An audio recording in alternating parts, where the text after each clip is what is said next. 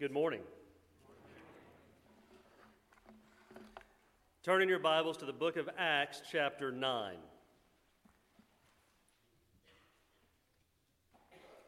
This morning we are going to be reading two miracles in the book of Acts.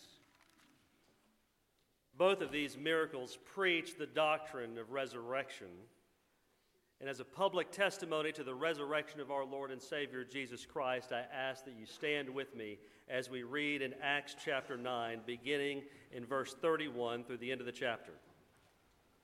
So the church throughout all Judea and Galilee and Samaria had peace and was being built up. And walking in the fear of the Lord and in the comfort of the Holy Spirit, it multiplied. Now, as Peter went here and there among them all, he came down also to the saints who lived at Lydda. There he found a man named Aeneas, bedridden for eight years, who was paralyzed. And Peter said to him, Aeneas, Jesus Christ heals you. Rise and make your bed. And immediately he rose.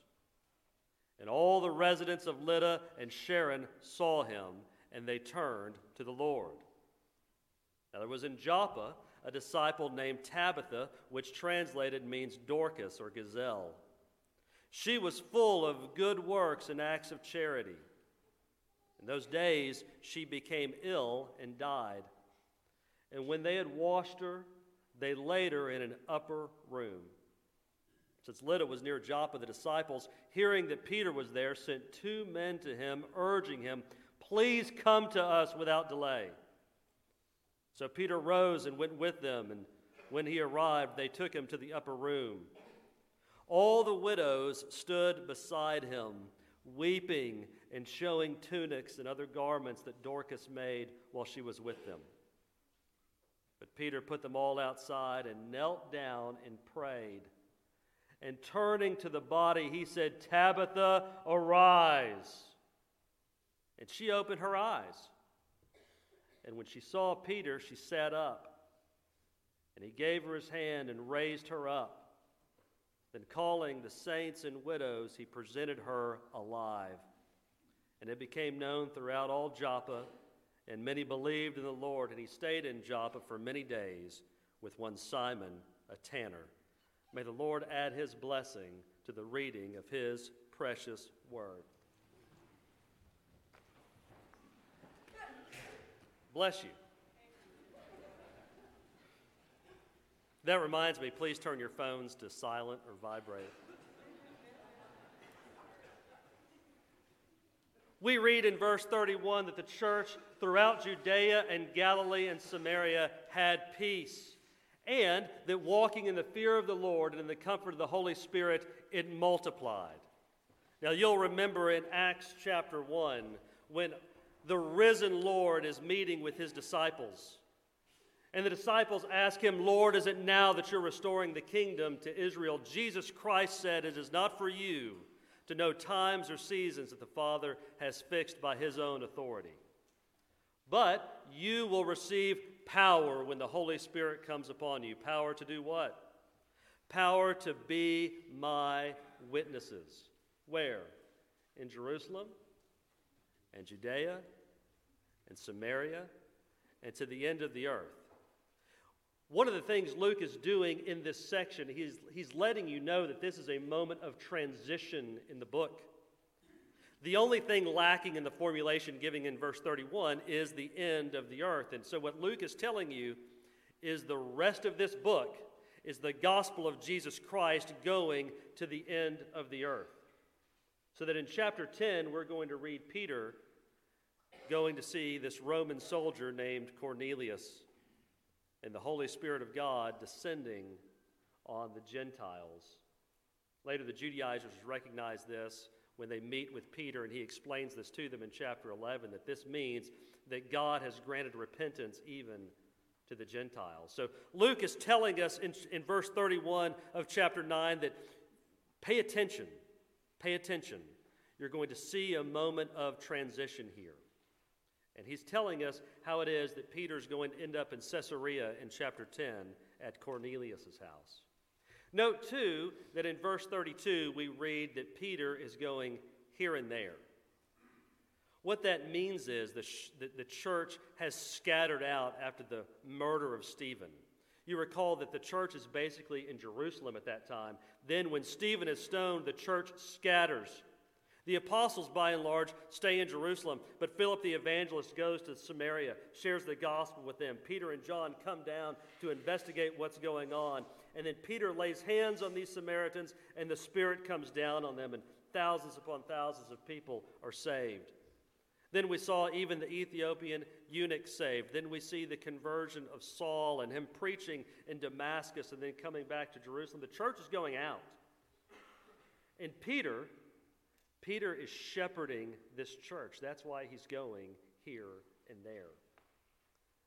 And then we read of these two miracles this healing of Aeneas, a paralyzed man, and the raising of Dorcas or Tabitha from the dead. We've said several times going through Acts that the miracles in Acts are there for two reasons. One is to verify the messianic claims of Jesus Christ, and two is to validate apostolic authority in bringing those claims to the people. And these miracles, these particular miracles, preach something in particular. One, they preach the resurrection of our Lord and Savior Jesus Christ, yea, his bodily resurrection. Two, they preach our passing from spiritual death to spiritual life upon conversion. And three, these miracles preach the future glad, happy day when all of God's saints will rise in a bodily resurrection upon the returning of our Lord and Savior, Jesus Christ. First, these miracles preach the bodily resurrection of Jesus.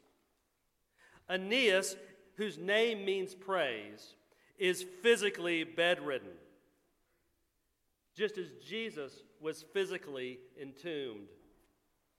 The raising of Aeneas, the raising of this paralyzed man to where he could walk, reminds us of the miracle of Peter healing the lame beggar at Solomon's portico in chapter 3. You recall that the lame beggar was asking for alms. He thought Peter and John may give him some money. But Peter says to him, Silver and gold have I none, but what I have I give to you. Rise and walk in the name of Jesus. And immediately we read in chapter 3 that his feet and his ankles became strong, and that man, that man healed by the power of Christ, clung to these apostles, and he wanted to hear what those men of God had to say. And thousands upon thousands came to faith in the Lord Jesus Christ that day. That miracle was coupled with a sermon. In chapter 3, after that lame beggar is healed, Peter said to his audience, You killed the author of life, whom God raised from the dead. It was a sermon about resurrection. To this, that resurrection, we are witnesses, in his name, by faith in his name, has made this man strong, whom you see and know. And the faith that is through Jesus has given the man this perfect health. The resurrection of our Lord and Savior Jesus Christ announces that we are in a new epoch of time. It announces that the kingdom has come. And the kingdom of God, having come, demands the repentance of all men. So that in that sermon in chapter 3, Peter says this But what God foretold by the mouth of all the prophets that his Christ would suffer, he thus fulfilled. Repent, therefore, and turn back, that your sins may be blotted out. So, healing Aeneas, just like the lame beggar, preached the resurrection of Jesus Christ. I hope you see that. And with Tabitha, it's obvious, is it not? Her body lay dead. It's been prepared been brought to the upper room. And the faith of these women is remarkable. They send two men to fetch Peter. In chapter 10, three men will be dispatched by Cornelius to fetch him to bring the gospel to the Gentiles.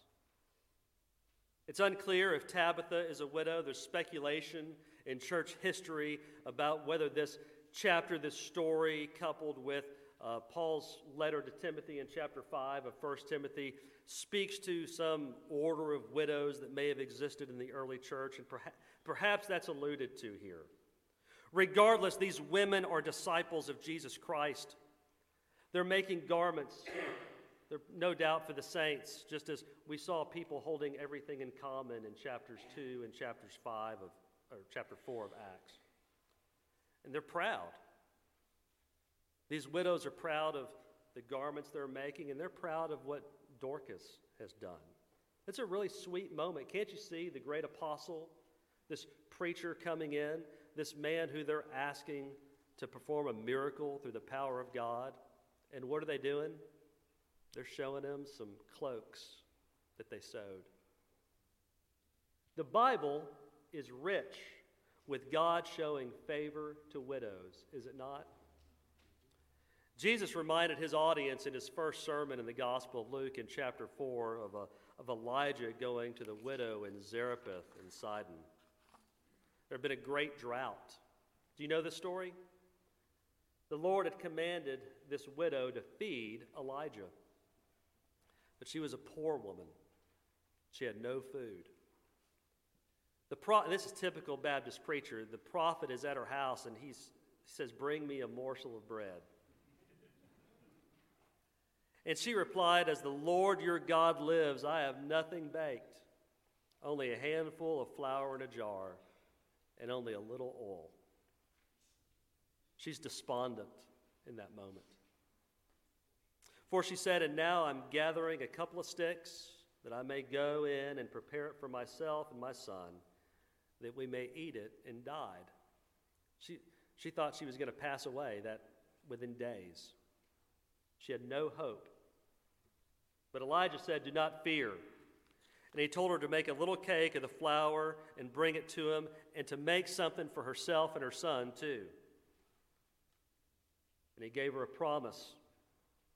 He said, Thus says the Lord God of Israel, the jar of flour shall not be spent, and the jug of oil shall not be empty until the day that the Lord brings rain upon the land. I'm here to tell you the Lord fulfilled that promise that day. Elijah's staying with the widow wasn't over. Later, the woman's son fell ill.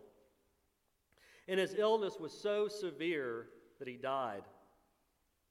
And she pleaded with Elijah. She had seen the power of God working through this man. She pled with him and she said, Heal my son. And Elijah told her, Give me your son. He took him from her arms. He carried him up to the upper room, the very room where he was staying, and he laid him on his own bed. And he prayed, O Lord my God, let this child's life come into him again. Can you imagine such a prayer? And the Lord listened to the voice of Elijah, and the life of the child came back to him, and he revived. Elijah brought that son down.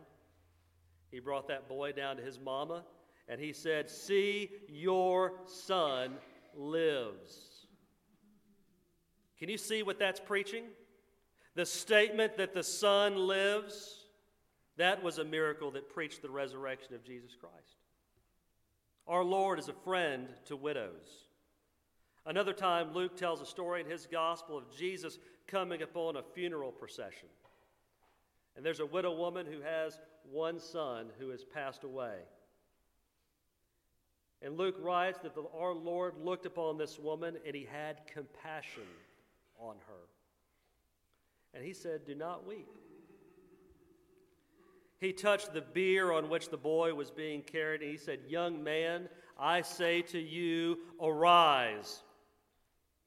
And Luke records that dead man sat up and he began to speak. And Jesus gave that boy to his mother. And the people said, God has visited his people. But don't lose the point. Don't lose the point. The point is that these miracles preach something greater. They preach the resurrection of our Lord and Savior, Jesus Christ. Just like when Elijah brought that boy down to his mama, when Jesus Christ raised that boy in Nain and gave him to that widow woman, he is preaching that Jesus would raise from the dead, and indeed that happened.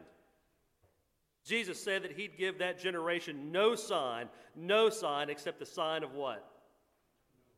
Sign of Jonah. For just as Jonah was three days and three nights in the belly of the great fish, so will the Son of Man be three days and three nights in the heart of the earth, he said. In fact, he went on, the men of Nineveh will rise up at the judgment with this generation and condemn it. For they repented at the preaching of Jonah. And behold, something greater than Jonah is here. The queen of the south, he said, will rise up at the judgment with this generation and condemn it for she came from the ends of the earth to hear the wisdom of Solomon. And behold, something greater than Solomon is here. Dear friend, on the first day of the week, that first Easter Sunday, when those women went to the tomb of our Lord, they were met by an angel. And that angel said, Why do you seek the living among the dead? He is not here, he said. He is risen. That's why we're here this morning. You better say amen. That is hallelujah ground for God's people. He is the beginning. He is the firstborn from the dead, that in everything, in everything, he might be preeminent.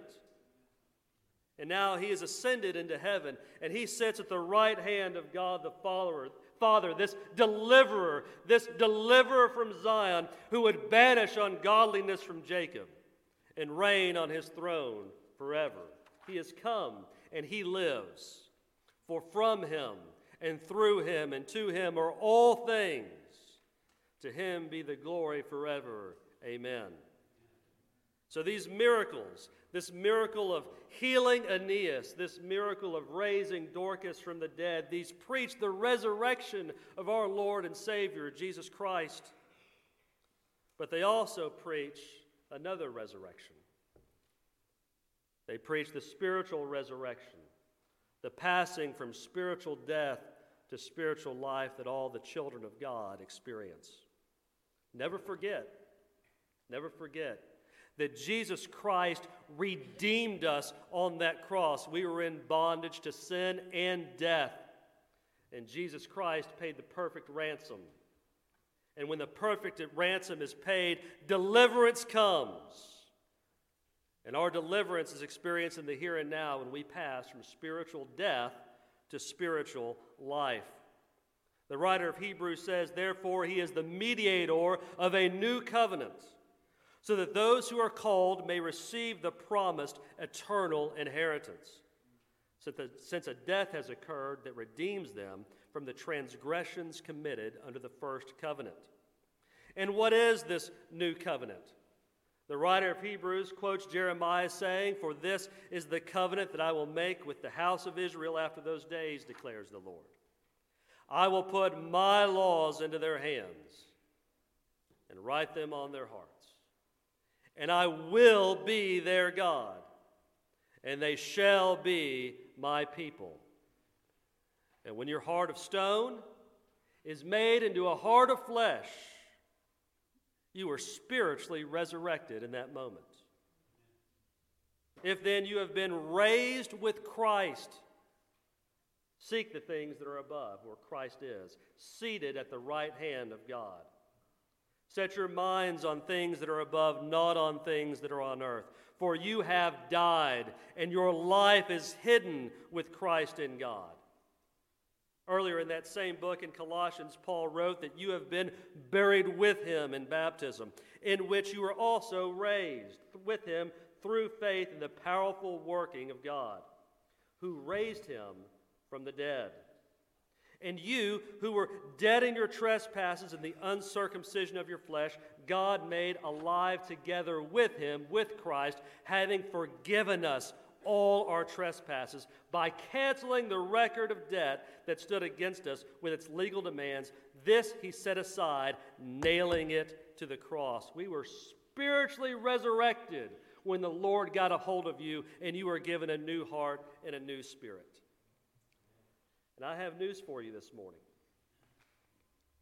Preaching to an unsaved man is like Peter coming across that corpse. There is no power, there is no power in the preacher to save a soul. You can't do it. When Peter comes across Dorcas and she lay there dead, Peter has no power to raise her up. I am telling you that he had no power to raise her up any more than he could make the sun rise in the west. Only God can raise the dead. Do you believe that? It's not some preacher that did it. And I declare to you on the authority of Scripture this morning that just like Dorcas was physically dead, all of you were spiritually dead before Jesus Christ got you, before the Holy Spirit made you into something new, before the Holy Spirit regenerated you through the renewal of the washing of His Spirit. Because we have been made new, we can say that God has not destined us for wrath, but to obtain salvation through our Lord Jesus Christ, who died for us so that whether we are awake or asleep, we might live with him. And being made new, being spiritually resurrected, ought to focus us on Christ and his kingdom. When we're made new, we are to be imitators of God as beloved children. We're to walk in love as Christ loved us and gave himself up for us, a fragrant offering and sacrifice to God. And in this sanctuary, we can and must celebrate that Jesus Christ saves his people by making the dead alive. We could say with little Zacchaeus that today salvation has come to this house. For the Son of Man came to seek and to save the lost. The healing of Aeneas the raising of Tabitha preaches the bodily resurrection of Jesus Christ. It preaches the spiritual resurrection of the saints. And these stories preach the future bodily resurrection of God's people. The prophet Daniel prophesied, but at that time your people shall be delivered, everyone whose name shall be found written in the book. And many of those who sleep in the dust of the earth shall awake, some to everlasting life, and some to shame and everlasting contempt. Like Ezekiel's valley of the dry bones, God will look upon the dead in Christ on that last day, and he will raise them up. All of our loved ones who know the Lord are also the loved ones of Jesus Christ. And our hope is not an eternity in some disembodied state floating around heaven. Our hope is in the resurrection of Jesus Christ, which secures and guarantees as the first fruit the resurrection of all God's people. We are embodied, and after death we shall be embodied again, not in the perishable, but in the imperishable, and dwell in the presence of Jesus Christ. I have spoken, he declared, and I will do it. Do you believe that your hope is in the resurrection this morning? I'm going to read from you just a section from 1 Corinthians 15. Two blocks. Listen. But in fact, Christ has been raised from the dead, the firstfruits of those who have fallen asleep. For as by a man came death, by a man also has come the resurrection of the dead. For as in Adam all die, so also in Christ shall all be made alive, but each in his own order. Christ the firstfruits, then it is coming those who belong to Christ. Then comes the end, when he delivers the kingdom to God the Father after destroying every rule and every authority and power. For he must reign until he has put all his enemies under his feet. The last enemy to be destroyed is death. For God has put all things in subjection under his feet. You can go down to verse 50. I tell you this, brothers, flesh and blood cannot inherit the kingdom of God, nor does the perishable inherit the imperishable. Behold, I tell you a mystery we shall not all sleep, but we shall all be changed in a moment, in the twinkling of an eye, at the last trumpet. For the trumpet will sound, and the dead will be raised imperishable, and we shall be changed. For this perishable body must put on the imperishable, and this mortal body must put on immortality. And when the perishable puts on the imperishable, and the mortal puts on immortality, then shall come to pass the saying that is written Death is swallowed up in victory. O death, where is your victory? O death, where is your sting? The sting of death is sin, and the power of sin is the law. But thanks be to God who gives us the victory through our Lord Jesus Christ. Therefore, my beloved brothers, be steadfast, immovable, always abounding in the work of the Lord, knowing that in the Lord your labor is not in vain. Do you believe that? Yesterday, we had the funeral of a sweet saint of God in this room, Larry Green. And I can tell you that man loved the Lord. He'd been made new. And he is right now in the presence of our Lord and Savior, Jesus Christ. But that is not the end. There will come a day at the resurrection of the saints when we are all together, embodied in the new heavens and the new earth, dwelling and loving and living with Jesus Christ our Lord. Our hope is in the new heavens and the new earth. Then I saw a new heaven and a new earth, we read. For the first heaven and the first earth had passed away. And the sea was no more. And I saw the holy city, New Jerusalem, coming down out of the heaven from God, prepared as a bride adorned for her husband. And I heard a loud voice from the throne saying, Behold, the dwelling place of God is with man. He will dwell with them, and they will be his people, and God himself will be with them as their God. Listen to me. He will wipe away every tear from their eyes, and death shall be no more. Neither shall there be mourning nor crying, nor pain any more, for the former things have passed away. And he who was seated on the throne said, Behold, I am making all things new. The raising of Aeneas from being a paralytic to a man who could walk, and the resurrection of Tabitha preach what the resurrection of Jesus Christ promised that he is coming again for the saints of God, and he is coming soon, for he is the first fruit of the resurrection. And did you see how there were conversions after each of these? These miracles are they're not parlor tricks. They're accompanied by preaching the word of God and calling men and women to repentance. Listen to me. He is the Alpha and the Omega. He is the first and the last. He is the beginning and the end. Behold, I am coming soon, he said. He is the root and descendant of David,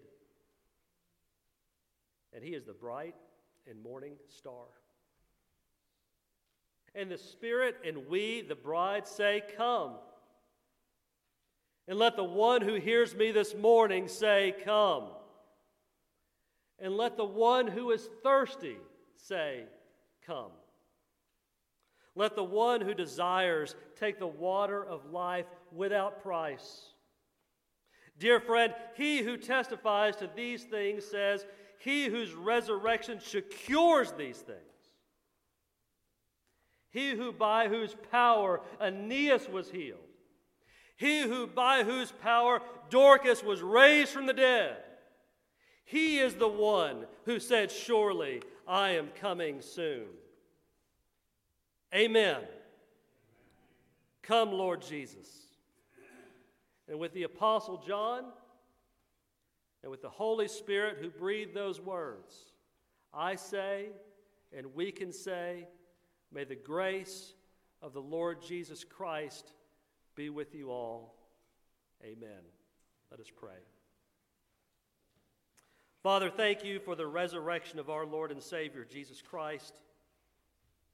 Thank you for sending your Son to die on that tree for our sins. Thank you for redeeming us from the power of sin and the penalty of death. Thank you for making us alive where we were dead. And thank, thank you for the promise that you will make us alive again in your presence. Father, move us to repentance and move us to live lives worthy to be called Christian. In Jesus' holy and precious name we pray.